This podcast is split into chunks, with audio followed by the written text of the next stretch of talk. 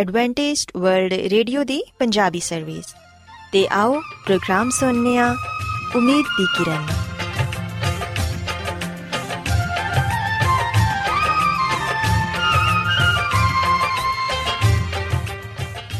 ਸਾਥਿਓ, ਮੈਂ ਤੁਹਾਡੀ ਮੇਜ਼ਬਾਨ ਫਰਾਸਲੀਮ ਪ੍ਰੋਗਰਾਮ ਉਮੀਦ ਦੀ ਕਿਰਨ ਦੇ ਨਾਲ ਤੁਹਾਡੀ ਖidmat 'ਚ ਹਾਜ਼ਰ ਹਾਂ। ਸਾਡੀ ਪੂਰੀ ਟੀਮ ਵੱਲੋਂ ਪ੍ਰੋਗਰਾਮ ਸੁਣਨ ਵਾਲੇ ਸਾਰੇ ਸਾਥੀਆਂ ਨੂੰ ਸਾਡਾ ਪਿਆਰ ਭਰਾ ਸਲਾਮ ਕਬੂਲ ਹੋਏ। ਸਾਥਿਓ, ਉਮੀਦ ਕਰਨੇ ਆ ਕਿ ਤੁਸੀਂ ਸਾਰੇ ਖੁਦਾ ਤਾਲਾ ਦੇ ਫਜ਼ਲੋ ਕਰਮ ਨਾਲ ਖੈਰੀਅਤ ਨਾਲ ਹੋ। ਤੇ ਸਾਡੀ ਇਹ ਦੁਆ ਹੈ ਕਿ ਤੁਸੀਂ ਜਿੱਥੇ ਕਿਤੇ ਵੀ ਰਹੋ, ਖੁਦਾਵੰਦ ਖੁਦਾ ਤੁਹਾਡੇ ਨਾਲ ਹੋਣ ਤੇ ਤੁਹਾਡੀ ਹਿਫਾਜ਼ਤ ਤੇ ਰਹਿਨਮਾਈ ਕਰਨ।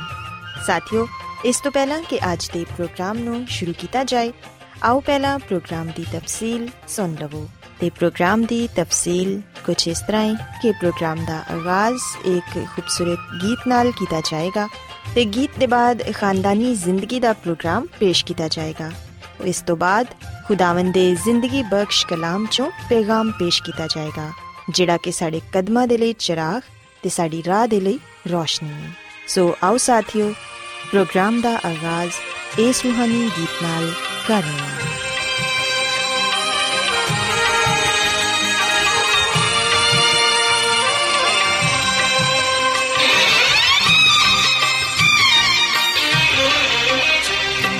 ਯਹੋਵਾ ਨ ਘਰ ਨੂੰ ਬਣਾਵੇ।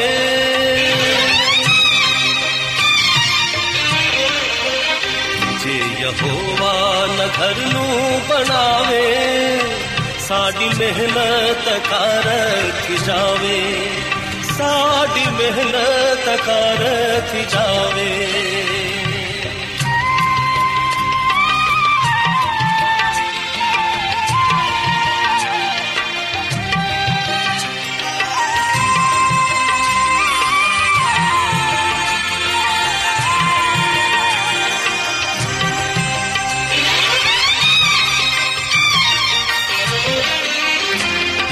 ਸ਼ਹਿਰ ਰਾਜ ਨਾ ਹੋ ਯਹੋਵਾ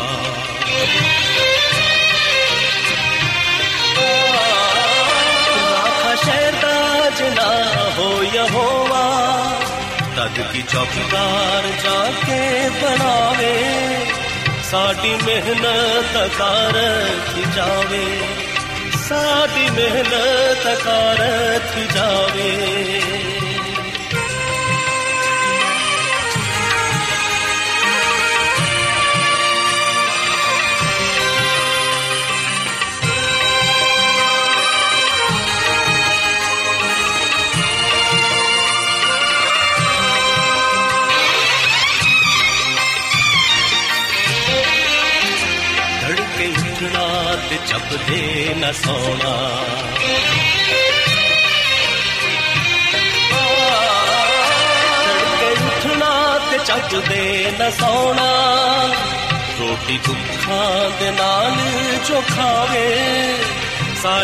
ਮਿਹਨਤ ਕਰ ਜਾਵੇ ਸਾਡੀ ਮਿਹਨਤ ਕਰ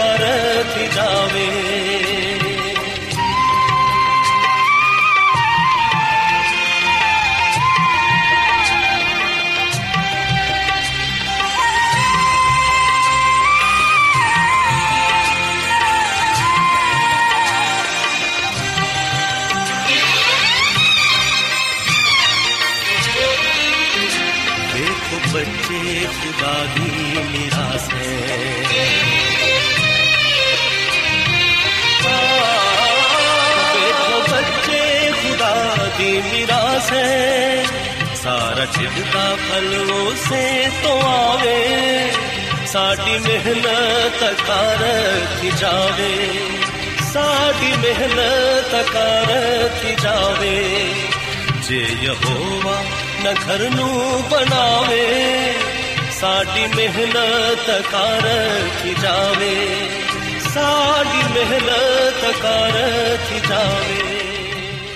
ਸਾਥਿਓ, ਖੁਦਾਵੰਦ ਦੀ ਤਾਰੀਫ ਦੇ ਲਈ ਹੁਣੇ ਤੁਹਾਡੀ ਖidmat 'ਚ ਜਿਹੜਾ ਖੂਬਸੂਰਤ ਗੀਤ ਪੇਸ਼ ਕੀਤਾ ਗਿਆ ਯਕੀਨਨ ਇਹ ਗੀਤ ਤੁਹਾਨੂੰ ਪਸੰਦ ਆਇਆ ਹੋਵੇਗਾ ਹੁਣ ਵੇਲਾ ਹੈ ਕਿ ਖਾਨਦਾਨੀ ਤਰਜ਼ੇ ਜ਼ਿੰਦਗੀ ਦਾ ਪ੍ਰੋਗਰਾਮ ਫੈਮਿਲੀ ਲਾਈਫਸਟਾਈਲ ਤੁਹਾਡੀ ਖidmat 'ਚ ਪੇਸ਼ ਕੀਤਾ ਜਾਏ ਸਾਥਿਓ ਅੱਜ ਦੇ ਪ੍ਰੋਗਰਾਮ 'ਚ ਮੈਂ ਤੁਹਾਨੂੰ ਇਹ ਦੱਸਾਂਗੀ ਕਿ ਵਾਲਿਦੈਨ ਆਪਣੇ ਬੱਚਿਆਂ ਦੇ ਨਾਲ ਖੁਸ਼ਗਵਾਰ ਰਿਸ਼ਤਾ ਕਿਸ ਤਰ੍ਹਾਂ ਕਾਇਮ ਕਰ ਸਕਦੇ ਨੇ ਸਾਥੀਓ ਯਾਦ ਰੱਖੋ ਕਿ ਅਗਰ ਤੁਸੀਂ ਆਪਣੇ ਬੱਚਿਆਂ ਦੀ ਹਰ ਕੰਮ 'ਚ ਅੱਛੀ ਤਰ੍ਹਾਂ ਮਦਦ ਕਰੋਗੇ ਤੇ ਫਿਰ ਤੁਹਾਡੇ ਬੱਚੇ 'ਚ ਤੇ ਤੁਹਾਡੇ 'ਚ ਇੱਕ ਬਹੁਤ ਹੀ ਅੱਛਾ ਰਿਸ਼ਤਾ ਕਾਇਮ ਹੋ ਜਾਏਗਾ ਤੇ ਬੱਚੇ ਦਾ ਸਾਰਾ ਦਿਨ ਵੀ ਅੱਛਾ ਗੁਜ਼ਰੇਗਾ ਵਾਲਿਦੈਨ ਨੂੰ ਇਹ ਚਾਹੀਦਾ ਹੈ ਕਿ ਉਹ ਆਪਣੇ ਬੱਚਿਆਂ ਨਾਲ ਬਿਹਤਰੀਨ ਦੋਸਤੀ ਕਾਇਮ ਕਰਨ ਲੇਕਿਨ ਸਾਥੀਓ ਇਹਦੇ ਲਈ ਕੁਝ ਗੱਲਾਂ ਨੂੰ ਮੱਦੇਨਜ਼ਰ ਰੱਖਣਾ ਬਹੁਤ ਹੀ ਜ਼ਰੂਰੀ ਹੈ ਬੱਚਿਆਂ ਦੇ ਨਾਲ ਆਪਣੇ ਕੰਮ ਦੇ ਦੌਰਾਨ ਜਾਂ ਉਹਨਾਂ ਦੇ ਖੇਲ-ਖੇਲ 'ਚ ਹੀ ਤੁਸੀਂ ਉਹਨਾਂ ਨੂੰ ਮੁxtਲਿਫ ਗੱਲਾਂ ਦੱਸ ਸਕਦੇ ਹੋ ਹੱਸਦੇ ਹਸਾਂਦੇ ਉਹਨਾਂ ਨੂੰ ਕਈ ਕੰਮ ਸਿਖਾ ਸਕਦੇ ਹੋ ਅਗਰ ਤੁਸੀਂ ਬੱਚਿਆਂ ਦੇ ਸਾਹਮਣੇ ਦਿਲਚਸਪ ਤਰੀਕੇ ਨਾਲ ਉਹਨਾਂ ਦਾ ਕੰਮ ਪੇਸ਼ ਕਰੋਗੇ, ਤੇ ਫਿਰ ਦੁਬਾਰਾ ਉਹਨਾਂ ਨੂੰ ਇਸਰਾਰ ਕਰਕੇ ਨਹੀਂ ਕਰਵਾਉਣਾ ਪਏਗਾ। ਮਸਲਨ ਨਾਸ਼ਤਾ ਕਰਨਾ ਜਾਂ ਨਹਾਣਾ ਵਗੈਰਾ। ਸਾਥੀਓ, ਅਸੀਂ ਵਹਿਨੀਆਂ ਕਿ ਕੁਝ ਬੱਚੇ ਸਵੇਰ ਦਾ ਨਾਸ਼ਤਾ ਕਰਨਾ ਬਿਲਕੁਲ ਪਸੰਦ ਨਹੀਂ ਕਰਦੇ, ਜਦਕਿ ਸਵੇਰ ਦਾ ਨਾਸ਼ਤਾ ਸਿਹਤ ਦੇ ਲਈ ਬਹੁਤ ਹੀ ਜ਼ਰੂਰੀ ਹੈ ਕੁਝ ਬੱਚੇ ਨਾਸ਼ਤਾ ਕਰਦਿਆਂ ਵਕਤ ਬਹੁਤ ਨਖਰੇ ਕਰਦੇ ਨੇ ਲੇਕਿਨ ਅਗਰ ਵਾਲਿਦੈਨ ਆਪਣੇ ਬੱਚਿਆਂ ਦੇ ਨਾਲ ਬੈਠ ਕੇ ਪਿਆਰ, ਮੁਹੱਬਤ ਨਾਲ ਉਹਨਾਂ ਨੂੰ ਨਾਸ਼ਤਾ ਕਰਵਾਣਗੇ, ਨਾਸ਼ਤੇ ਦੇ ਫਾਇਦਿਆਂ ਦੇ ਬਾਰੇ ਦੱਸਣਗੇ ਤੇ ਫਿਰ ਯਕੀਨਨ ਬੱਚੇ ਖੁਸ਼ੀ-ਖੁਸ਼ੀ ਨਾਸ਼ਤਾ ਕਰ ਲੈਣਗੇ ਤੇ ਉਹਨਾਂ ਦੀ ਸਿਹਤ ਵੀ ਅੱਛੀ ਰਹੇਗੀ। ਅਸੀਂ ਵਹਿਨੀਆਂ ਕਿ ਕੁਝ ਬੱਚੇ ਨਹਾਣਾ ਪਸੰਦ ਨਹੀਂ ਕਰਦੇ। ਖਾਸ ਤੌਰ ਤੇ ਛੋਟੇ ਬੱਚੇ ਨਹਾਉਂਦਿਆਂ ਵਕਤ ਬਹੁਤ ਜ਼ਿੱਦ ਕਰਦੇ ਨੇ। ਉਹ ਬਿਲਕੁਲ ਨਹਾਣਾ ਪਸੰਦ ਨਹੀਂ ਕਰਦੇ। ਤਰ੍ਹਾਂ ਤਰ੍ਹਾਂ ਦੇ ਬਹਾਨੇ ਪੇਸ਼ ਕਰਦੇ ਨੇ। ਪਰ ਸਾਥੀਓ, ਅਗਰ ਤੁਸੀਂ ਬੱਚਿਆਂ ਦੇ ਇਸ ਕੰਮ ਨੂੰ ਵੀ ਦਿਲਚਸਪ ਤਰੀਕੇ ਨਾਲ ਕਰੋਗੇ, ਤੇ ਫਿਰ ਬੱਚੇ ਖੁਸ਼ੀ-ਖੁਸ਼ੀ ਨਾਲ ਨਹਾਣਾ ਪਸੰਦ ਕਰਨਗੇ। ਹਮੇਸ਼ਾ ਬੱਚਾ ਜਦੋਂ ਸੋ ਕੇ ਉੱਠੇ ਤੇ ਮੁਸਕਰਾ ਕੇ ਉਹਦਾ ਇਸਤਕਬਾਲ ਕਰੋ। ਖਾਣੇ ਦੇ ਦੌਰਾਨ ਬੱਚੇ ਦੇ ਨਾਲ ਛੋਟੀਆਂ-ਛੋਟੀਆਂ ਗੱਲਾਂ ਕਰਦੇ ਰਹੋ, ਤਾਂ ਕਿ ਖਾਣਾ ਖਾਣਾ ਉਹਨੂੰ ਇੱਕ ਖੁਸ਼ਗਵਾਰ ਤਜਰਬਾ ਮਹਿਸੂਸ ਹੋਏ। ਬੱਚੇ ਨੂੰ ਉਹਦੀ ਪਸੰਦ ਦੇ ਮੁਤਾਬਿਕ ਖੇਲਣ ਦਿਵੋ। ਕਦੀ ਵੀ ਆਪਣੀ ਪਸੰਦ ਬੱਚੇ ਤੇ ਨਾ ਠੋਂਸੋ। ਤੇ ਸਾਥੀਓ ਸੌਣ ਤੋਂ ਪਹਿਲੇ ਬੱਚੇ ਨਾਲ ਮਿੱਠੀਆਂ-ਮਿੱਠੀਆਂ ਗੱਲਾਂ ਕਰੋ। ਤੁਸੀਂ ਮੁxtਲਿਫ ਕਹਾਣੀਆਂ ਬੱਚਿਆਂ ਨੂੰ ਸੁਣਾ ਸਕਦੇ ਹੋ। ਅਸੀਂ ਵੇਖਨੀਆ ਕਿ ਬਾਈਬਲ ਮੁਕੱਦਸ 'ਚ ਯਿਸੂ ਮਸੀਹ ਦੇ ਬਹੁਤ ਸਾਰੇ ਵਾਕਿਆਤ ਨੇ, ਬਹੁਤ ਸਾਰੇ ਮੌਜਜ਼ੇ ਨੇ ਤੇ ਮੁxtਲਿਫ ਨਬੀਆਂ ਦੀਆਂ ਕਹਾਣੀਆਂ ਵੀ ਪਾਈਆਂ ਜਾਂਦੀਆਂ ਨੇ। ਅਗਰ ਤੁਸੀਂ ਬਾਈਬਲ ਮੁਕੱਦਸ 'ਚੋਂ ਆਪਣੇ ਬੱਚਿਆਂ ਨੂੰ ਕਹਾਣੀਆਂ ਸੁਣਾਓਗੇ, ਉਹਨਾਂ ਦੀ ਬਿਹਤਰ ਰਹਿਨਮਾਈ ਕਰੋਗੇ ਤੇ ਫਿਰ ਯਕੀਨਨ ਬੱਚਿਆਂ ਦੀ ਰੂਹਾਨੀ ਤਰੱਕੀ ਵੀ ਹੋਏਗੀ ਤੇ ਉਹ ਜ਼ਿਹਨੀ ਤੌਰ ਤੇ ਵੀ ਜ਼ਿਆਦਾ ਯਿਸੂ ਮਸੀਹ ਦੇ ਬਾਰੇ ਜਾਣਨਗੇ। ਇਸ ਤੋਂ ਇਲਾਵਾ ਸਾਥੀਓ, ਤੁਸੀਂ ਖੇਲ ਹੀ ਖੇਲ 'ਚ ਤੇ ਜ਼ਰਾ ਹੌਸਲਾਮੰਦੀ ਨਾਲ ਆਪਣੇ ਬੱਚਿਆਂ ਦੀਆਂ ਬੁਰੀਆਂ ਆਦਤਾਂ ਨੂੰ ਵੀ ਛੁਡਾ ਸਕਦੇ ਹੋ। ਅਗਰ ਖੇਲਦਿਆਂ ਵਕਤ ਬੱਚਿਆਂ 'ਚ ਲੜਾਈ ਝਗੜਾ ਹੋ ਜਾਏ ਤੇ ਉਹਨਾਂ ਦੀ ਮਦਦ ਜ਼ਰੂਰ ਕਰੋ। ਬੱਚਿਆਂ 'ਚ ਸੁਲਹ ਕਰਵਾਓ। ਕਦੀ ਵੀ ਵੱਡਿਆਂ ਨੂੰ ਬੱਚਿਆਂ ਦੀ ਲੜਾਈ 'ਚ ਨਹੀਂ ਪੈਣਾ ਚਾਹੀਦਾ। ਅਸੀਂ ਵੇਖਿਆ ਕਿ ਕਈ ਦਫਾ ਖੇਲਦੇ ਖੇਲਦੇ ਬੱਚੇ ਆਪਸ 'ਚ ਲੜ ਪੈਂਦੇ ਨੇ ਤੇ ਫਿਰ ਹੁੰਦਾ ਕੀ ਹੈ ਕਿ ਵੱਡੇ ਆਪਸ 'ਚ ਬੱਚਿਆਂ ਦੀ ਵਜ੍ਹਾ ਨਾਲ ਲੜਨਾ ਸ਼ੁਰੂ ਕਰ ਦਿੰਦੇ ਨੇ। ਪਰ ਸਾਥੀਓ, ਇਹ ਬਹੁਤ ਹੀ ਗਲਤ ਹੈ ਬੱਚੇ ਤੇ ਬੱਚੇ ਹੁੰਦੇ ਨੇ। ਅੱਜ ਉਹਨਾਂ ਦੀ ਲੜਾਈ ਹੋਈ ਹੈ ਤੇ ਕੱਲ ਫਿਰ ਉਹਨਾਂ ਦੀ ਸੁਲਹ ਹੋ ਜਾਏਗੀ। ਲੇਕਿਨ ਅਗਰ ਵੱਡੇ ਬੱਚਿਆਂ ਦੀ ਵਜ੍ਹਾ ਨਾਲ ਆਪਸ 'ਚ ਲੜਨਾ ਸ਼ੁਰੂ ਕਰ ਦੇਣਗੇ, ਤੇ ਫਿਰ ਉਹਨਾਂ ਦੇ ਦਿਲਾਂ 'ਚ ਇੱਕ ਦੂਸਰੇ ਦੇ ਲਈ ਨਫ਼ਰਤ ਪੈਦਾ ਹੋ ਜਾਏਗੀ। ਤੇ ਉਹ ਬੱਚਿਆਂ ਦੇ ਲਈ ਵੀ ਅੱਛਾ ਨਮੂਨਾ ਨਹੀਂ ਸਾਬਿਤ ਹੋਣਗੇ। ਸੋ ਵਾਲਿਦੈਨ ਨੂੰ ਕਦੇ ਵੀ ਬੱਚਿਆਂ ਦੇ ਲੜਾਈ ਝਗੜੇ 'ਚ ਨਹੀਂ ਪੈਣਾ ਚਾਹੀਦਾ, ਬਲਕਿ ਹਮੇਸ਼ਾ ਬੱਚਿਆਂ ਦੀ ਸੁਲਹ ਕਰਵਾਓ ਤੇ ਉਹਨਾਂ ਨੂੰ ਇਹ ਦੱਸੋ ਕਿ ਲੜਾਈ ਝਗੜਾ ਕਰਨਾ ਗਲਤ ਗੱਲ ਏ ਤੇ ਖੁਦਾਵੰ ਐਸੇ ਬੱਚਿਆਂ ਨੂੰ ਬਿਲਕੁਲ ਪਸੰਦ ਨਹੀਂ ਕਰਦੇ, ਜਿਹੜੇ ਕਿ ਦੂਸਰਿਆਂ ਨੂੰ ਦੁੱਖ ਜਾਂ ਤਕਲੀਫ ਦਿੰਦੇ ਨੇ। ਪਰ ਸਾਥੀਓ, ਕਦੀ ਕਦਾਰ ਅਗਰ ਬੱਚੇ ਆਪਸ 'ਚ ਝਗੜ ਪੈਂਦੇ ਨੇ ਤੇ ਉਹਨਾਂ ਨੂੰ ਖੁਦ ਵੀ ਫੈਸਲਾ ਕਰਨ ਦਿਵੋ, ਅਗਰ ਬੱਚੇ ਖੁਦ ਸੁਲਹ ਕਰ ਲੈਣ, ਤੇ ਇਹ ਸਭ ਤੋਂ ਅੱਛੀ ਗੱਲ ਏ। ਯਾਦ ਰੱਖੋ ਕਿ ਹਮੇਸ਼ਾ ਆਪਣੇ ਬੱਚਿਆਂ ਨਾਲ ਇੱਕ ਜੈਸਾ ਸਲੂਕ ਕਰੋ। ਇੱਕ ਬੱਚੇ ਨੂੰ ਜ਼ਿਆਦਾ ਪਿਆਰ ਕਰਨਾ ਤੇ ਦੂਸਰੇ ਬੱਚੇ ਨੂੰ ਘੱਟ ਪਿਆਰ ਕਰਨਾ ਬਿਲਕੁਲ ਠੀਕ ਨਹੀਂ, ਕਿਉਂਕਿ ਵਾਲਿਦੈਨ ਦੇ ਇਸ ਤਰ੍ਹਾਂ ਕਰਨ ਨਾਲ ਬੱਚਿਆਂ ਦੇ ਦਰਮਿਆਨ ਨਫ਼ਰਤ ਪੈਦਾ ਹੋ ਜਾਂਦੀ ਏ। ਬੱਚੇ ਅਹਿਸਾਸੇ ਕਮਤਰੀ ਦਾ ਸ਼ਿਕਾਰ ਹੋ ਜਾਂਦੇ ਨੇ, ਜਿਹੜੇ ਬੱਚੇ ਨੂੰ ਘੱਟ ਤਵੱਜਾ ਦਿੱਤੀ ਜਾਂਦੀ ਏ ਜਾਂ ਜਿਹਨੂੰ ਜ਼ਿਆਦਾ ਪਿਆਰ ਨਹੀਂ ਕੀਤਾ ਜਾਂਦਾ, ਉਹ ਅਹਿਸਾਸੇ ਕਮਤਰੀ ਦਾ ਸ਼ਿਕਾਰ ਹੋ ਜਾਂਦਾ ਏ। ਤੇ ਇਹ ਸੋਚਦਾ ਏ ਕਿ ਮੇਰਾ ਬਾਪ ਜਾਂ ਮੇਰੀ ਮਾਂ ਮੇਰੇ ਫਲਾਂ ਭੈਣ ਭਰਾ ਨਾਲ ਮੇਰੇ ਨਾਲੋਂ ਜ਼ਿਆਦਾ ਪਿਆਰ ਕਰਦਾ ਏ। ਸੋ ਇਸ ਲਈ ਸਾਥੀਓ, ਅਗਰ ਤੁਸੀਂ ਚਾਹੁੰਦੇ ਹੋ ਕਿ ਤੁਹਾਡੇ ਬੱਚੇ ਇੱਕ ਅੱਛੀ ਸ਼ਖਸੀਅਤ ਦਾ ਮਾਲਿਕ ਬਣਨ, ਉਹ ਬਾਇਤਮਾਦ ਹੋਣ, ਤੇ ਫਿਰ ਤੁਸੀਂ ਆਪਣੇ ਬੱਚਿਆਂ ਤੇ ਮੁਨਾਸਿਬ ਤਵੱਜਾ ਦਿਵੋ। ਹਰ ਬੱਚੇ ਨਾਲ ਇੱਕ ਜੈਸਾ ਸਲੂਕ ਕਰੋ। ਕਦੇ ਵੀ ਇੱਕ ਬੱਚੇ ਨਾਲ ਜ਼ਿਆਦਾ ਤੇ ਦੂਸਰੇ ਨਾਲ ਘੱਟ ਪਿਆਰ ਨਾ ਕਰੋ। ਸਾਰੇ ਬੱਚਿਆਂ ਨੂੰ ਇੱਕ ਜੈਸਾ ਰੱਖੋ ਤੇ ਕਿਸੇ ਇੱਕ ਬੱਚੇ ਨੂੰ ਨਜ਼ਰਅੰਦਾਜ਼ ਨਾ ਕਰੋ। ਸਾਥੀਓ, ਮੈਂ ਤੁਹਾਨੂੰ ਇਹ ਵੀ ਦੱਸਣਾ ਚਾਹਾਂਗੀ ਕਿ ਕਦੀ ਕਦਾਰ ਬੱਚੇ ਆਪਣੀਆਂ ਛੋਟੀਆਂ-ਛੋਟੀਆਂ ਗੱਲਾਂ ਆਪਣੇ ਵਾਲਿਦੈਨ ਤੋਂ ਛੁਪਾ ਲੈਂਦੇ ਨੇ ਜਾਂ ਤੇ ਉਹ ਡਰਦੇ ਨੇ ਕਿ ਸਾਡੇ ਵਾਲਿਦੈਨ ਸਾਨੂੰ ਡਾਂਟਣਗੇ ਜਾਂ ਸਜ਼ਾ ਦੇਣਗੇ। ਲੇਕਿਨ ਸਾਥੀਓ, ਅਗਰ ਤੁਸੀਂ ਆਪਣੇ ਬੱਚਿਆਂ ਦੇ ਅੱਛੇ ਦੋਸਤ ਬਣ ਕੇ ਰਹੋਗੇ, ਅਗਰ ਤੁਹਾਡਾ ਰਿਸ਼ਤਾ ਆਪਣੇ ਬੱਚਿਆਂ ਨਾਲ ਅੱਛਾ ਹੈ ਦੋਸਤੀ ਜੈਸਾ ਹੈ ਤੇ ਫਿਰ ਤੁਹਾਡੇ ਬੱਚੇ ਕਦੀ ਵੀ ਤੁਹਾਡੇ ਤੋਂ ਕੋਈ ਗੱਲ ਨਹੀਂ ਛੁਪਾਣਗੇ ਬਲਕਿ ਜਿਹੜੀ ਵੀ ਗੱਲ ਹੋਏਗੀ, ਉਹ ਖੁੱਲੇ ਦਿਲ ਨਾਲ ਤੁਹਾਡੇ ਨਾਲ ਕਰ ਸਕਣਗੇ। ਸੋ ਇਸ ਲਈ ਹਮੇਸ਼ਾ ਬੱਚਿਆਂ ਨਾਲ ਦੋਸਤੀ ਜੈਸਾ ਰਿਸ਼ਤਾ ਕਾਇਮ ਕਰੋ। ਜਦੋਂ ਬੱਚੇ ਮਾਇੂਸ ਹੁੰਦੇ ਨੇ, ਉਹਨਾਂ ਦੇ ਦੁੱਖ ਦਾ ਹਿੱਸਾ ਬਣੋ ਤੇ ਜਦੋਂ ਬੱਚੇ ਖੁਸ਼ ਹੁੰਦੇ ਨੇ, ਉਹਨਾਂ ਦੇ ਨਾਲ ਖੁਸ਼ੀ ਮਨਾਓ। ਤੁਹਾਡੇ ਇਸ ਤਰ੍ਹਾਂ ਕਰਨ ਨਾਲ ਤੁਹਾਡੇ ਦਰਮਿਆਨ ਬਹੁਤ ਅੱਛਾ, ਖੁਸ਼ਗਵਾਰ ਰਿਸ਼ਤਾ ਕਾਇਮ ਹੋਏਗਾ। ਇਸ ਤੋਂ ਇਲਾਵਾ ਸਾਥੀਓ, ਆਖਿਰ 'ਚ ਮੈਂ ਤੁਹਾਨੂੰ ਕਹਿਣਾ ਚਾਹਾਂਗੀ ਕਿ ਬੱਚਿਆਂ 'ਚ ਇੱਕ ਦੂਸਰੇ ਨਾਲ ਮੁਕਾਬਲੇ ਦੀ ਆਦਤ ਕਦੀ ਨਾ ਪਾਓ, ਕਿਉਂਕਿ ਇਸ ਤਰ੍ਹਾਂ ਕਰਨ ਨਾਲ ਕਈ ਉਲਝਣਾਂ ਪੈਦਾ ਹੋ ਸਕਦੀਆਂ ਨੇ। ਬੱਚੇ ਦੀ ਹਮੇਸ਼ਾ ਅੱਛੀ ਤਰਬੀਅਤ ਕਰੋ ਤੇ ਉਹਨੂੰ ਅੱਛੀਆਂ ਗੱਲਾਂ ਸਿਖਾਓ।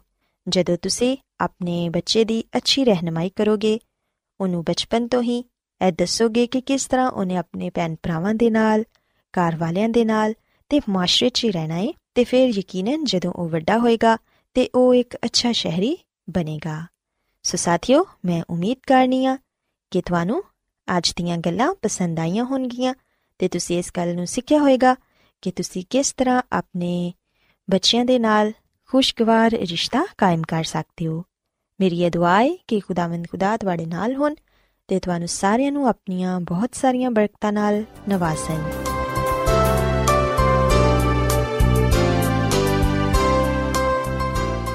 ਰੋਜ਼ਾਨਾ ਐਡਵੈਂਟਿਸਟ ਵਰਲਡ ਰੇਡੀਓ 24 ਘੰਟੇ ਦਾ ਪ੍ਰੋਗਰਾਮ ਜਨੂਬੀ ਏਸ਼ੀਆ ਦੇ ਲਈ ਪੰਜਾਬੀ ਉਰਦੂ ਅੰਗਰੇਜ਼ੀ ਸਿੰਧੀ ਤੇ ਦੂਜੀਆਂ ਬਹੁਤ ਸਾਰੀਆਂ ਜ਼ੁਬਾਨਾਂ ਵਿੱਚ ਨਸ਼ਰ ਕਰਦਾ ਹੈ ਸਿਹਤ ਮਤਵਾਜ਼ਨ ਖੁਰਾਕ تعلیم ਖਾਨਦਾਨੀ ਜ਼ਿੰਦਗੀ ਤੇ ਬਾਈਬਲ ਮੁਕੱਦਸ ਨੂੰ ਸਮਝਣ ਦੇ ਲਈ ਐਡਵੈਂਟਿਸਟ ਵਰਲਡ ਰੇਡੀਓ ਜ਼ਰੂਰ ਸੁਨੋ ਸਾਡੀ ਪੰਜਾਬੀ ਸਰਵਿਸ ਦਾ ਪਤਾ ਲਿਖ ਲਵੋ ਇੰਚਾਰਜ ਪ੍ਰੋਗਰਾਮ ਉਮੀਦ ਦੀ ਕਿਰਨ post box number 32 Lahore Pakistan. Adventist World Radio ਵੱਲੋਂ ਪ੍ਰੋਗਰਾਮ ਉਮੀਦ ਦੀ ਕਿਰਨ ਨਿਸ਼ਰ ਕੀਤਾ ਜਾ ਰਿਹਾ ਹੈ ਹੁਣ ਵੇਲਾ ਹੈ ਕਿ ਅਸੀਂ ਖੁਦਾ ਦੇ ਪਾਕ ਕਲਾਮ ਚੋਂ ਪੈਗਾਮ ਸੁਣੀਏ। ਤੇ ਅੱਜ ਤੁਹਾਡੇ ਲਈ ਪੈਗਾਮ ਖੁਦਾ ਦੇ ਖਾਦਮ ਅਜ਼ਮਤ ਇਮਨੁਅਲ ਪੇਸ਼ ਕਰਨਗੇ। ਤੇ ਆਓ ਆਪਣੇ ਦਿਲਾਂ ਨੂੰ ਤਿਆਰ ਕਰੀਏ ਤੇ ਖੁਦਾ ਦੇ ਕਲਾਮ ਨੂੰ ਸੁਣੀਏ। ਯਿਸੂ ਮਸੀਹ ਦੇ ਅਜ਼ਲੀ ਤੇ ਅਬਦੀ ਨਾਮ ਵਿੱਚ ਸਾਰੇ ਸਾਥੀਆਂ ਨੂੰ ਸਲਾਮ। ਸਾਥਿਓ ਮੈਂ ਮਸੀਹ ਯਿਸੂ ਵਿੱਚ ਤੁਹਾਡਾ ਖਾਦਮ, ਅਜ਼ਮਤ ਇਮਾਨੁਅਲ ਕਲਾਮੇ ਮੁਕੱਦਸ ਦੇ ਨਾਲ ਤੁਹਾਡੀ ਖਿਦਮਤ ਵਿੱਚ ਹਾਜ਼ਰ ਹਾਂ ਤੇ ਮੈਂ ਖੁਦਾਮਦ ਖੁਦਾ ਦਾ ਸ਼ੁਕਰ ਅਦਾ ਕਰਨਾ ਮੈਂ ਕਿ ਅੱਜ ਮੈਂ ਤੁਹਾਨੂੰ ਇੱਕ ਵਾਰ ਫੇਰ ਖੁਦਾਮ ਦਾ ਕਲਾਮ ਸੁਣਾ ਸਕਣਾ ਸਾਥੀਓ, ਮੈਨੂੰ ਉਮੀਦ ਹੈ ਕਿ ਤੁਸੀਂ ਹੁਣ ਖੁਦਾਮ ਦੇ ਕਲਾਮ ਨੂੰ ਸੁਣਨ ਦੇ ਲਈ ਤਿਆਰ ਹੋ। ਆਓ ਆਪਣੇ ਈਮਾਨ ਦੀ ਮਜ਼ਬੂਤੀ ਤੇ ਈਮਾਨ ਦੀ ਤਰੱਕੀ ਦੇ ਲਈ ਖੁਦਾਮ ਦੇ ਕਲਾਮ ਨੂੰ ਸੁਣਨੇ ਆ। ਅੱਜ ਅਸੀਂ ਖੁਦਾਮ ਦੇ ਕਲਾਮ ਚੋਂ ਇਸ ਗੱਲ ਨੂੰ ਜਾਣਾਂਗੇ ਕਿ ਕਿਸ ਤਰ੍ਹਾਂ ਖੁਦਾਮਦ ਨੇ ਉਸ ਖੁਆਬ ਦੀ ਤਾਬੀਰ ਨੂੰ ਪੂਰਾ ਕੀਤਾ ਹੈ, ਜਿਹੜਾ ਖੁਆਬ ਨਬੂਕਤ ਨਜ਼ਰ ਬਾਦਸ਼ਾਹ ਨੇ ਵੇਖਿਆ ਤੇ ਜਿਹਦੀ ਤਾਬੀਰ ਦਾਨੀਅਲ ਨਬੀ ਨੇ ਕੀਤੀ। ਸਾਥੀਓ, ਅਸੀਂ ਬਾਈਬਲ ਮੁਕੱਦਸ ਦੇ ਪੁਰਾਣੇ ਅਹਿਦਨਾਮੇ ਵਿੱਚ ਦਾਨੀਏਲ ਨਬੀ ਦੀ ਕਿਤਾਬ ਇਹਦੇ ਦੋ ਬਾਅ ਵਿੱਚ ਇਸ ਗੱਲ ਨੂੰ ਪੜ੍ਹਨੇ ਆ ਕਿ ਨਬੂਕਤ ਨਜ਼ਰ ਬਾਦਸ਼ਾਹ ਨੇ ਆਪਣੀ ਹਕੂਮਤ ਦੇ ਦੂਜੇ ਸਾਲ ਵਿੱਚ ਇੱਕ ਖੁਆਬ ਵੇਖਿਆ ਤੇ ਜਿਹੜਾ ਖੁਆਬ ਨਬੂਕਤ ਨਜ਼ਰ ਬਾਦਸ਼ਾਹ ਨੇ ਵੇਖਿਆ ਉਸ ਖੁਆਬ ਦਾ ਜ਼ਿਆਦਾਤਰ ਹਿੱਸਾ ਉਹ ਭੁੱਲ ਚੁੱਕਿਆ ਸੀ ਜਿਹਦੀ ਵਜ੍ਹਾ ਤੋਂ ਉਹ ਪਰੇਸ਼ਾਨ ਸੀ ਕੁਝ ਖੁਆਬ ਉਹਨੂੰ ਯਾਦ ਸੀ ਸੋ ਉਹਨੇ ਚਾਹਿਆ ਕਿ ਕਿਉਂ ਨਾ ਮੈਂ ਜਿਹੜਾ ਖੁਆਬ ਵੇਖਿਆ ਉਹਨੂੰ ਜਾਣਾ ਔਰ ਫਿਰ ਉਹਦੀ ਕੀ ਤਾਬੀਰ ਹੋਏਗੀ ਸੋ ਇਹਨਾਂ ਗੱਲਾਂ ਨੂੰ ਜਾਣਨ ਦੇ ਲਈ ਨਬੂਕਤ ਨਜ਼ਰ ਬਾਦਸ਼ਾਹ ਨੇ ਬਾਬਲ ਮੁਲਕ ਦੇ तमाम ਫਾਲਗਿਰਾਂ ਨੂੰ ਨਜੂਮੀਆਂ ਨੂੰ ਜਾਦੂਗਰਾਂ ਨੂੰ ਕਸਦੀਆਂ ਨੂੰ ਬੁਲਾਇਆ ਤੇ ਉਹਨੇ ਸਾਰਿਆਂ ਨੂੰ ਦੱਸਿਆ ਕਿ ਮੈਂ ਇੱਕ ਖੁਆਬ ਵੇਖਿਆ ਤੇ ਮੈਂ ਉਸ ਖੁਆਬ ਨੂੰ ਜਾਣਨਾ ਚਾਹਨਾ ਵਾਂ, ਉਹਦੀ ਤਾਬੀਰ ਤੋਂ ਵਾਕਿਫ ਹੋਣਾ ਚਾਹਨਾ ਵਾਂ ਤੇ ਜਿਹੜਾ ਮੈਨੂੰ ਮੇਰਾ ਖੁਆਬ ਦੱਸੇਗਾ ਤੇ ਫਿਰ ਉਹਦੀ ਤਾਬੀਰ ਦੱਸੇਗਾ, ਮੈਂ ਉਹਨੂੰ ਬੜਾ ਵੱਡਾ ਇਨਾਮ ਦਵਾਂਗਾ। ਪਰ ਜਿਹੜਾ ਮੈਨੂੰ ਮੇਰਾ ਖੁਆਬ ਔਰ ਫਿਰ ਉਹਦੀ ਤਾਬੀਰ ਨਾ ਦੱਸ ਸਕਿਆ, ਨਾ ਸਿਰਫ ਮੈਂ ਉਹਨੂੰ ਬਲਕਿ ਉਹਦੇ ਖਾਨਦਾਨ ਨੂੰ ਕਤਲ ਕਰਵਾ ਦਾਂਗਾ। ਸੋ ਜਿੰਨੇ ਵੀ ਬਾਬਲ ਦੇ ਹਕੀਮ ਸਨ, ਦਾਨਿਸ਼ਮੰਦ ਲੋਕ ਸਨ, ਨਜੂਮੀ ਸਨ, ਫਾਲਗੀਰ ਸਨ, ਜਾਦੂਗਰ ਸਨ, ਉਹ ਸਾਰੇ ਬਾਦਸ਼ਾਹ ਦੇ ਇਸ ਹੁਕਮ ਤੋਂ ਪਰੇਸ਼ਾਨ ਹੋ ਗਏ। ਉਹ ਕਹਿਣ ਲੱਗੇ ਕਿ ਇਹ ਬਾਦਸ਼ਾਹ, ਤੂੰ ਆਪਣੇ ਖਾਦਮਾਂ ਨੂੰ ਆਪਣਾ ਖੁਆਬ ਬਿਆਨ ਕਰ ਤਾਂ ਕਿ ਅਸੀਂ ਉਹਦੀ ਤਾਬੀਰ ਦਸੀਏ। ਜਦੋਂ ਤੱਕ ਤੂੰ ਸਾਨੂੰ ਆਪਣਾ ਖੁਆਬ ਨਹੀਂ ਦੱਸੇਗਾ, ਅਸੀਂ ਕਿਵੇਂ ਤੈਨੂੰ ਉਹਦੀ ਤਾਬੀਰ ਬਿਆਨ ਕਰ ਸਕਾਂਗੇ? ਪਰ ਬਾਦਸ਼ਾਹ ਨੇ ਕਿਹਾ ਕਿ ਤੁਸੀਂ ਹੀ ਮੈਨੂੰ ਮੇਰਾ ਖੁਆਬ ਦੱਸਣਾ ਹੈ ਔਰ ਫਿਰ ਉਹਦੀ ਤਾਬੀਰ ਵੀ ਬਿਆਨ ਕਰਨੀ ਹੈ। ਸਾਥੀਓ, ਬਾਬਲ ਦੇ ਸਾਰੇ ਫਾਲਗਿਰਾਂ ਨੇ, ਨਜੂਮੀਆਂ ਨੇ, ਜਾਦੂਗਰਾਂ ਨੇ, ਕਸਦੀਆਂ ਨੇ ਇਸ ਗੱਲ ਦਾ ਇਤਰਾਫ ਕੀਤਾ ਕਿ ਰੂਹ ਜ਼ਮੀਨ ਤੇ ਕੋਈ ਵੀ ਐਸਾ ਨਹੀਂ ਹੈ ਜਿਹੜਾ ਕਿ ਬਾਦਸ਼ਾਹ ਦੀ ਗੱਲ ਦੱਸ ਸਕੇ। ਨਾ ਹੀ ਕੋਈ ਬਾਦਸ਼ਾਹ, ਨਾ ਕੋਈ ਅਮੀਰ, ਨਾ ਕੋਈ ਹਾਕਿਮ ਅੰਜਦਾ ਹੋਇਆ ਹੈ, ਜਿਨੇ ਕਦੀ ਇੰਜ ਦਾ ਸਵਾਲ ਕਿਸੇ ਕੋਲੋਂ ਕੀਤਾ ਹੋਏ। ਸੋ ਜਿਹੜੀ ਗੱਲ ਬਾਦਸ਼ਾਹ ਤਲਬ ਕਰਦਾ ਹੈ, ਉਹ ਨਹਾਇਤ ਹੀ ਮੁਸ਼ਕਿਲ ਹੈ। ਦੇਵਤਾਂ ਦੇ ਸਿਵਾ ਜਿੱਦੀ ਸਕੂਨਤ ਇਨਸਾਨਾਂ ਦੇ ਨਾਲ ਨਹੀਂ, ਬਾਦਸ਼ਾਹ ਦੇ ਹਜ਼ੂਰ ਕੋਈ ਉਹਨੂੰ ਬਿਆਨ ਨਹੀਂ ਕਰ ਸਕਦਾ। ਸਾਥੀਓ, ਜਦੋਂ ਬਾਦਸ਼ਾਹ ਨੂੰ ਪਤਾ ਚੱਲਿਆ ਕਿ ਕੋਈ ਵੀ ਮੇਰਾ ਖੁਆਬ ਮੈਨੂੰ ਨਹੀਂ ਦੱਸਣ ਦਿਆ, ਉਸ ਵੇਲੇ ਉਹਨੇ ਇੱਕ ਸ਼ਖਸ ਨੂੰ ਮੁਕਰਰ ਕੀਤਾ ਤਾਂ ਕਿ ਉਹ ਸਾਰੇ ਨਜੂਮੀਆਂ ਨੂੰ, ਫਾਲਗਿਰਾਂ ਨੂੰ, ਜਾਦੂਗਰਾਂ ਨੂੰ, ਹਕਮਤ ਵਾਲੇ ਲੋਕਾਂ ਨੂੰ ਕਤਲ ਕਰ ਦੇਵੇ। ਜਦੋਂ ਆ ਖਬਰ ਦਾਨੀਏਲ ਨਬੀ ਤੇ ਉਹਦੇ ਸਾਥੀਆਂ ਤੱਕ ਪਹੁੰਚੀ, ਉਹਨਾਂ ਨੇ ਉਸ ਸ਼ਖਸ ਕੋਲੋਂ ਦਰਖਾਸਤ ਕੀਤੀ, ਜਿਹਨੂੰ ਬਾਦਸ਼ਾਹ ਨੇ ਲੋਕਾਂ ਨੂੰ ਕਤਲ ਕਰਨ ਦੇ ਲਈ ਮੁਕਰਰ ਕੀਤਾ ਸੀ। ਉਹਨੂੰ ਕਹਿਣ ਲੱਗੇ ਹੋ ਕਿ ਤੂੰ ਬਾਦਸ਼ਾਹ ਨੂੰ ਕਹਿ ਕੇ ਸਾਨੂੰ ਕੁਝ ਮੋਹਲਤ ਦੇ। ਅਸੀਂ ਉਹਨੂੰ ਉਹਦਾ ਖੁਆਬ ਤੇ ਉਹਦੀ ਤਾਬੀਰ ਦੱਸਾਂਗੇ। ਸੋ ਸਾਥੀਓ ਦਾਨੀਏਲ ਨਬੀ ਨੇ ਤੇ ਉਹਦੇ ਸਾਥੀਆਂ ਨੇ ਖੁਦਾ ਦੇ ਹਜ਼ੂਰ ਦੁਆ ਕੀਤੀ। ਖੁਦਾ ਨੂੰ ਕਹਿਣ ਲੱਗੇ ਕਿ ਐ ਖੁਦਾ ਜਿਹੜਾ ਖੁਆਬ ਨਬੂਕਤ ਨਜ਼ਰ ਬਾਦਸ਼ਾਹ ਨੇ ਵੇਖਿਆ ਹੈ, ਉਹ ਸਾਡੇ ਤੇ ਵੀ ਖੁਆਬ ਜ਼ਾਹਿਰ ਕਰ। ਸਾਡੀ ਤੂੰ ਰਹਿਨਮਾਈ ਕਰ ਤਾਂ ਕਿ ਅਸੀਂ ਬਾਦਸ਼ਾਹ ਨੂੰ ਉਹਦਾ ਖੁਆਬ ਦੱਸ ਸਕੀਏ, ਫਿਰ ਉਹਦੀ ਤਾਬੀਰ ਵੀ ਬਿਆਨ ਕਰ ਸਕੀਏ, ਤਾਂ ਕਿ ਬਹੁਤ ਸਾਰੇ ਲੋਕਾਂ ਦੀਆਂ ਜਾਨਾਂ ਮਹਿਫੂਜ਼ ਹੋ ਜਾਣ। ਸੋ ਸਾਥੀਓ, ਅਸੀਂ ਦਾਨੀਏਲ ਦੀ ਕਿਤਾਬ ਦੇ ਦੋ ਬਾਬ ਦੀ 19ਵੀਂ ਆਇਤ ਵਿੱਚ ਇਹ ਗੱਲ ਪੜ੍ਹਨੇ ਆ ਕਿ ਰਾਤ ਨੂੰ ਖੁਆਬ ਵਿੱਚ ਦਾਨੀਏਲ ਤੇ ਉਹ ਰਾਜ਼ ਖੁੱਲ ਗਿਆ ਤੇ ਉਹਨੇ ਖੁਦਾ ਦੇ ਨਾਮ ਨੂੰ ਮੁਬਾਰਕ ਆਖਿਆ। ਸੋ ਖੁਦਾਮਦ ਨੇ ਦਾਨੀਏਲ ਨਬੀ ਤੇ ਨਬੂਕਤ ਨਜ਼ਰ ਬਾਦਸ਼ਾਹ ਦਾ ਖੁਆਬ ਜ਼ਾਹਿਰ ਕੀਤਾ ਔਰ ਫਿਰ ਉਹਨੂੰ ਦੀ ਤਾਬੀਰ ਵੀ ਸਮਝਾਈ। ਦਾਨੀਏਲ ਨਬੀ ਨੇ ਬਾਦਸ਼ਾਹ ਦੇ ਹਜ਼ੂਰ ਆ ਕੇ ਆ ਗੱਲ ਕਹੀ ਕਿ ਆਸਮਾਨ ਤੇ ਇੱਕ ਖੁਦਾ ਹੈ ਵੇ ਜਿਹੜਾ ਕਿ ਰਾਜ਼ ਦੇ ਗੱਲਾਂ ਨੂੰ ਆਸ਼ਕਾਰਾ ਕਰਦਾ ਹੈ ਤੇ ਉਹਨੇ ਨਬੂਕਤ ਨਜ਼ਰ ਬਾਦਸ਼ਾਹ ਤੇ ਵੀ ਜ਼ਾਹਿਰ ਕੀਤਾ ਕਿ ਉਹ ਆਖਰੀ ਆਯਾਮ ਵਿੱਚ ਕੀ ਕੁਝ ਕਰੇਗਾ। ਸੋ ਸਾਥੀਓ, ਅਸੀਂ ਖੁਦਾਮ ਦੇ ਕਲਾਮ ਵਿੱਚ ਇਸ ਗੱਲ ਨੂੰ ਪੜ੍ਹਨੇ ਆ ਕਿ ਦਾਨੀਏਲ ਨਬੀ ਨੇ ਬਾਦਸ਼ਾਹ ਦੇ ਹਜ਼ੂਰ ਖੁਦਾ ਦੇ ਨਾਮ ਨੂੰ ਮੁਬਾਰਕ ਆਖਿਆ ਔਰ ਫਿਰ ਉਹਨੂੰ ਦੱਸਿਆ ਕਿ ਜੋ ਕੁਝ ਉਹਨੇ ਵੇਖਿਆ ਹੈ, ਉਹ ਸਭ ਕੁਝ ਖੁਦਾ ਦੀ ਤਰਫੋਂ ਸੀ।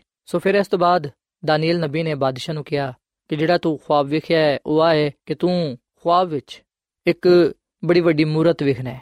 ਉਹ ਮੂਰਤ ਬੜੀ ਹੀ ਅਜੀਬ ਹੈ ਉਹਦੀ ਸੂਰਤ ਬੜੀ ਹੈਬਤਨਾਕ ਹੈ ਉਸ ਮੂਰਤ ਦਾ ਸਿਰ ਖਾਲਿਸ ਸੋਨੇ ਦਾ ਹੈ ਉਹਦਾ ਸੀਨਾ ਤੇ ਉਹਦੇ ਬਾਜ਼ੂ ਚਾਂਦੀ ਦੇ ਨੇ, ਉਹਦਾ ਪੇਟ ਤੇ ਉਹਦੀਆਂ ਰਾਨਾ ਤਾਂਬੇ ਦੀਆਂ ਨੇ, ਉਹਦੀਆਂ ਲੱਤਾਂ ਲੋਹੇ ਦੀਆਂ ਤੇ ਉਹਦੇ ਪੈਰ ਕੁਝ ਲੋਹੇ ਦੇ ਤੇ ਕੁਝ ਮਿੱਟੀ ਦੇ ਨੇ। ਔਰ ਫਿਰ ਤੂੰ ਵੇਖਣਾ ਕਿ ਇੱਕ ਪੱਥਰ ਹੱਥ ਲਗਾਏ ਬਗੈਰ ਹੀ ਆਇਆ ਤੇ ਉਸ ਮੂਰਤ ਦੇ ਪੈਰਾਂ ਤੇ ਜਿਹੜੇ ਲੋਹੇ ਤੇ ਮਿੱਟੀ ਦੇ ਸਨ ਲੱਗਿਆ ਤੇ ਉਹਨਾਂ ਨੂੰ ਟੁਕੜੇ ਟੁਕੜੇ ਕਰ ਦਿੱਤਾ। ਫਿਰ ਲੋਹਾ, ਮਿੱਟੀ, ਤਾਂਬਾ, ਚਾਂਦੀ, ਸੋਨਾ ਟੁਕੜੇ ਟੁਕੜੇ ਕਿਤੇ ਗਏ। ਉਹ ਬੂਸੇ ਦੇ ਵਾਂਗੂ ਹੋ ਗਏ ਤੇ ਹਵਾ ਉਹਨਾਂ ਨੂੰ ਉਡਾ ਕੇ ਲੈ ਗਈ। ਇਥੋਂ ਤੱਕ ਕਿ ਉਹਨਾਂ ਦਾ ਪਤਾ ਨਾ ਚੱਲਿਆ। ਫਿਰ ਉਹ ਪੱਥਰ ਜਿਨੇ ਉਸ ਮੂਰਤ ਨੂੰ ਤੋੜਿਆ ਸੀ, ਇੱਕ ਵੱਡਾ ਪਹਾੜ ਬਣ ਗਿਆ ਤੇ ਜ਼ਮੀਨ ਤੇ ਫੈਲ ਗਿਆ।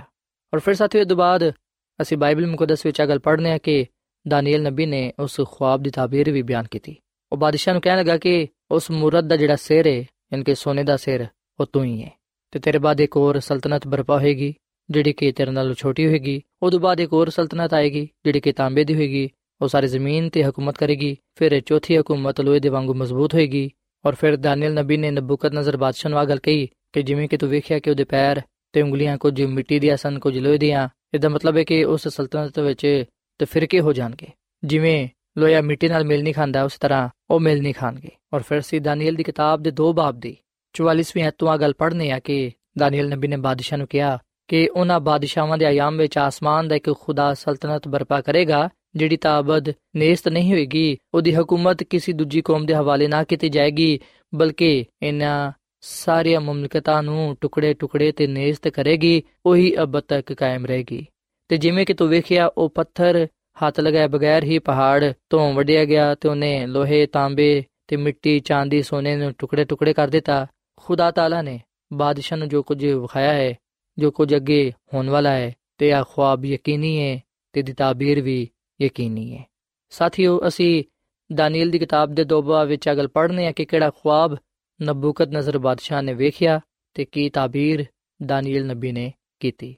ਯਾਦ ਰੱਖੋ ਕਿ ਖੁਆਬ ਔਰ ਫਿਰ ਇਹਦੀ ਤਾਬੀਰ ਇੱਕ ਪੇਸ਼ਨਗੋਈ ਹੈ ਜਿਹੜੀ ਕਿ ਖੁਦਾ ਦੀ ਤਰਫੋਂ ਸੀ ਤੇ ਆ ਸਭ ਕੁਝ ਖੁਦਾਵੰਦ ਨੇ ਇਸ ਲਈ ਇਨਸਾਨ ਤੇ ਆਸ਼ਕਾਰਾ ਕੀਤਾ ਤਾਂ ਕਿ ਇਨਸਾਨ ਇਸ ਗੱਲ ਨੂੰ ਜਾਣੇ ਕਿ ਖੁਦਾਵੰਦ ਮੁਸਤਕਬਲ ਵਿੱਚ ਕੀ ਕੁਝ ਕਰੇਗਾ ਉਹ ਦੁਨੀਆ ਵਿੱਚ ਕਿਸ ਤਰ੍ਹਾਂ ਦਾ ਨਿਜ਼ਾਮ ਲਿਆਏਗਾ ਔਰ ਫਿਰ ਕਿਸ ਤਰ੍ਹਾਂ ਉਹ ਆਪਣੀ ਬਾਦਸ਼ਾਹਤ ਨੂੰ ਆਪਣੀ ਹਕੂਮਤ ਨੂੰ ਕਾਇਮ ਕਰੇਗਾ ਸਾਥੀਓ ਜਿਹੜੀ ਤਾਬੀਰ ਜਿਹੜੀਆਂ ਗੱਲਾਂ ਦਾਨੀਏਲ ਨਬੀ ਨੇ ਕਹੀਆਂ ਅਸੀਂ ਵੇਖਨੇ ਕਿ ਉਹ ਖੁਦਾ ਦੇ ਵਕਤ ਦੇ ਮੁਤਾਬਿਕ ਪੂਰੀਆਂ ਹੋਈਆਂ ਜਦੋਂ ਅਸੀਂ ਬਾਈਬਲ ਮੁਕੱਦਸ ਦੀ ਇਸ ਪੇਸ਼ਨਗੋਈ ਨੂੰ, ਬਾਈਬਲ ਮੁਕੱਦਸ ਦੇ ਇਸ ਹਵਾਲੇ ਨੂੰ ਪੜ੍ਹਨੇ ਆ ਔਰ ਫਿਰ ਜਦੋਂ ਅਸੀਂ ਦੁਨੀਆ ਦੀ ਤਾਰੀਖ ਦਾ ਮਤਾਲਾ ਕਰਨੇ ਆ ਤਾਂ ਸਾਨੂੰ ਪਤਾ ਚੱਲਦਾ ਹੈ ਕਿ ਸੋਨੇ ਦਾ ਸਿਰ ਬਾਬਲ ਦੀ ਹਕੂਮਤ ਹੈ ਜਿਨੇ ਇਸ ਦੁਨੀਆ ਵਿੱਚ 605 ਕਬਲੇ ਮਸੀਹ ਤੋਂ ਲੈ ਕੇ 538 ਕਬਲੇ ਮਸੀਹ ਤੱਕ ਹਕੂਮਤ ਕੀਤੀ ਔਰ ਫਿਰ ਇਹ ਤੋਂ ਬਾਅਦ ਤਿੰਨ ਹੋਰ ਹਕੂਮਤਾਂ ਬਰਪਾ ਹੋਈਆਂ।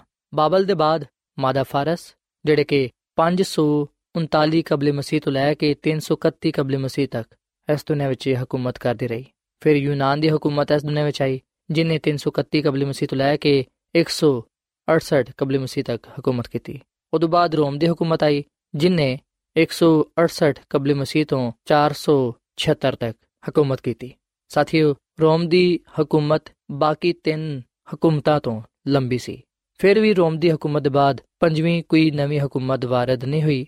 ਤੇ ਜਿਵੇਂ ਕਿ ਅਸਾਂ ਬਾਈਬਲ ਮੁਕੱਦਸ ਵਿੱਚ ਪੜ੍ਹਿਆ ਕਿ ਮੂਰਤ ਦੇ ਪੈਰ ਮਿੱਟੀ ਤੇ ਲੋਹੇ ਦੇ ਸਨ, ਜਿਸ ਤਰ੍ਹਾਂ ਮਿੱਟੀ ਤੇ ਲੋਹਾ ਆਪਸ ਵਿੱਚ ਮਿਲ ਨਹੀਂ ਖਾਂਦਾ, ਇਸ ਤਰ੍ਹਾਂ ਉਸ ਸਲਤਨਤ ਵਿੱਚ ਤੇ ਫਿਰਕਾ ਹੋਏਗਾ।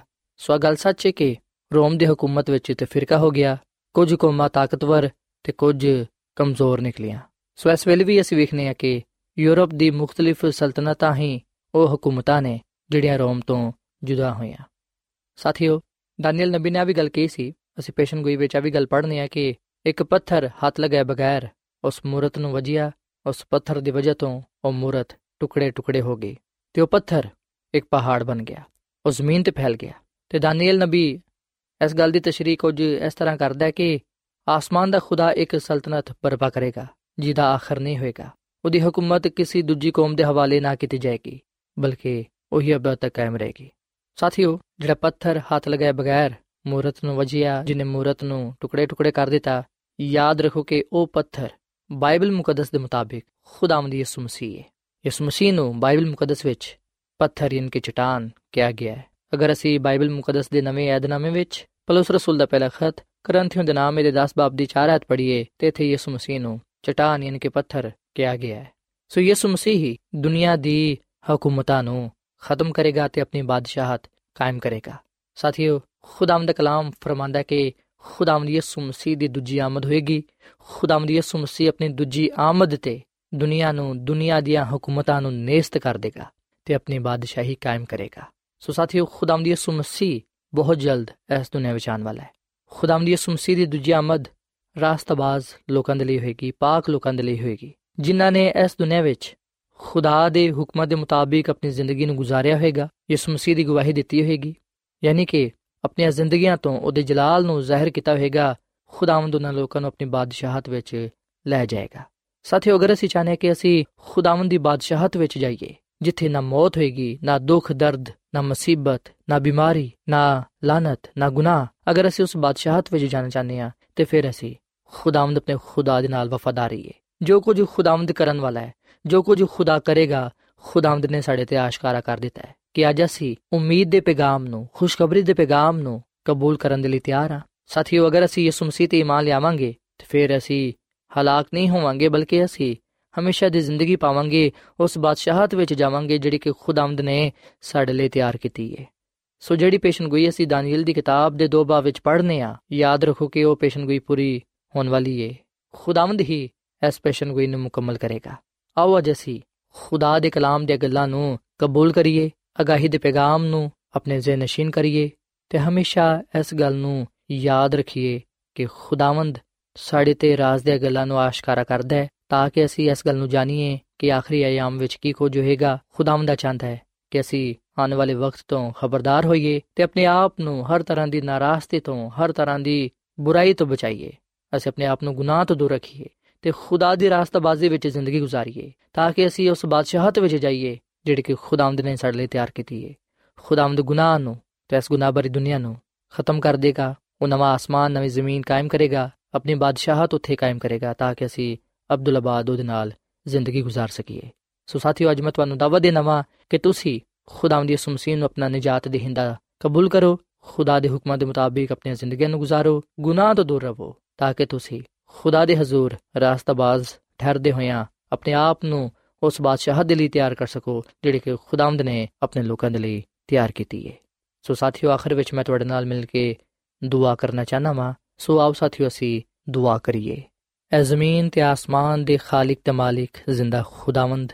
ਅਸੀਂ ਤੇਰਾ ਸ਼ੁਕਰ ਅਦਾ ਕਰਨੇ ਆ, ਕਿਉਂਕਿ ਤੂੰ ਹੀ ਤਾਰੀਫ ਤੇ ਤਮਜੀਦ ਦੇ ਲਾਇਕ ਹੈ ਐ ਖੁਦਾਵੰਦ, ਅਸੀਂ ਤੇਰੇ ਨਾਮ ਨੂੰ ਮੁਬਾਰਕ ਕਹਿੰਨੇ ਆ। ਤੂੰ ਭਲਾ ਖੁਦਾ ਹੈ ਤੇਰੀ ਸ਼ਫਕਤ ਅਬਦੀ ਹੈ ਤੇ ਤੇਰਾ ਪਿਆਰ ਨਿਰਾਲਾ ਹੈ ਐ ਖੁਦਾਵੰਦ ਜੋ ਕੁਝ ਵੀ ਤੂੰ ਇਨਸਾਨ ਦੇ ਲਈ ਕਰਨਾ ਹੈ ਐ ਖੁਦਾਵੰਦ, ਉਹਨਾਂ ਕੰਮਾਂ ਵਿੱਚ ਭਲਾਈ ਪਾਈ ਜਾਂਦੀ ਹੈ ਉਹਨਾਂ ਕੰਮਾਂ ਵਿੱਚ ਤੇਰੀ ਕੁਦਰਤ ਤੇ ਤੇਰਾ ਜਲਾਲ ਪਾਇਆ ਜਾਂਦਾ ਹੈ।